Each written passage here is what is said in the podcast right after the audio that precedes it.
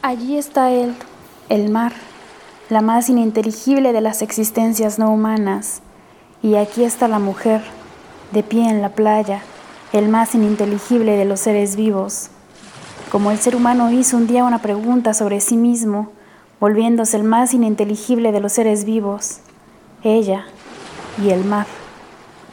Solo podría haber un encuentro de sus misterios si uno se entregara al otro.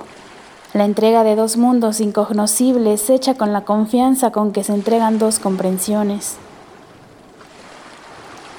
Ella mira el mar, es lo que puede hacer, y su mirada está limitada por la línea del horizonte, es decir, por su incapacidad humana de ver la curvatura de la tierra.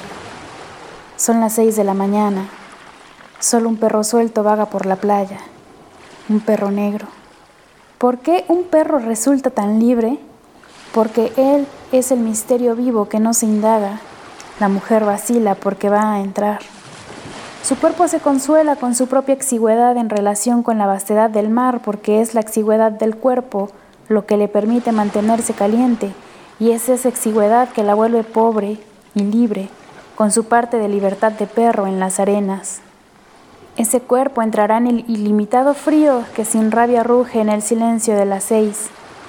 La mujer no lo sabe, pero está realizando una hazaña. Con la playa vacía a esa hora de la mañana, ella no tiene el ejemplo de otros seres humanos que transforman la entrada en el mar en simple juego liviano de vivir. Ella está sola. El mar salado no está solo porque es salado y grande, y eso es una realización. A esa hora, ella se conoce menos todavía de lo que conoce el mar. Su hazaña es, sin conocerse, entre tanto, proseguir. Es fatal no conocerse, y no conocerse exige valor. Va entrando. El agua salada está tan fría que le eriza en ritual las piernas, pero una alegría fatal, y la alegría es una fatalidad, ya la posee, aunque todavía no se le ocurra sonreír. Por el contrario, está muy seria. El olor es de una marejada tontadora que la despierta de sus más adormecidos sueños seculares. Y ahora ella está alerta, aún sin pensar.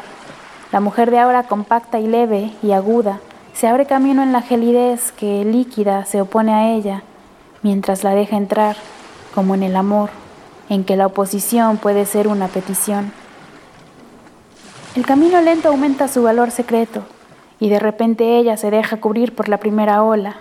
La sal, el yodo, todo líquido, la dejan por un instante ciega, escurriéndose, espantada de pie, fertilizada.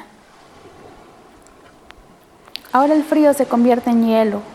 Avanzando, ella abre el mar por el medio, ya no precisa valor, ahora ya es antigua en el ritual.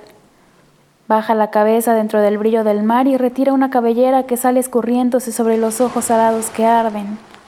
Brinca con la mano en el agua, pausada, los cabellos al sol, casi inmediatamente endurecidos por la sal.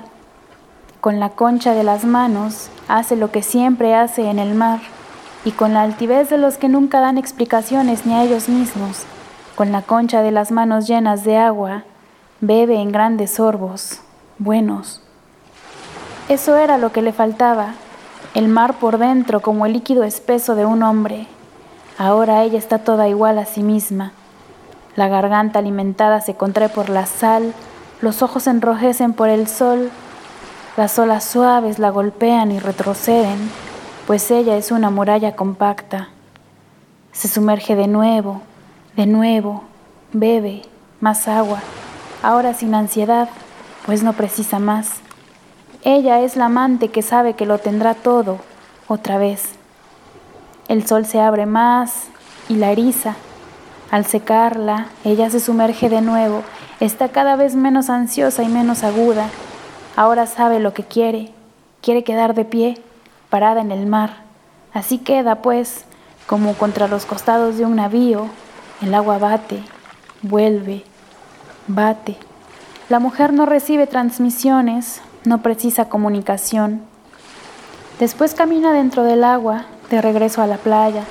No está caminando sobre las aguas. Ah, nunca haría eso después de que hace miles de años ya alguien caminara sobre las aguas. Pero nadie le puede quitar eso. caminar dentro de las aguas. A veces el mar le opone resistencia, empujándola con fuerza atrás, pero entonces la proa de la mujer avanza un poco más dura y áspera. Y ahora pisa en la arena, sabe que está brillante de agua y de sal y de sol. Aunque lo olvide dentro de unos minutos, nunca podrá perder todo eso, y sabe de algún modo oscuro que sus cabellos escurridos son de náufrago, porque sabe que ha corrido un riesgo tan antiguo como el ser humano.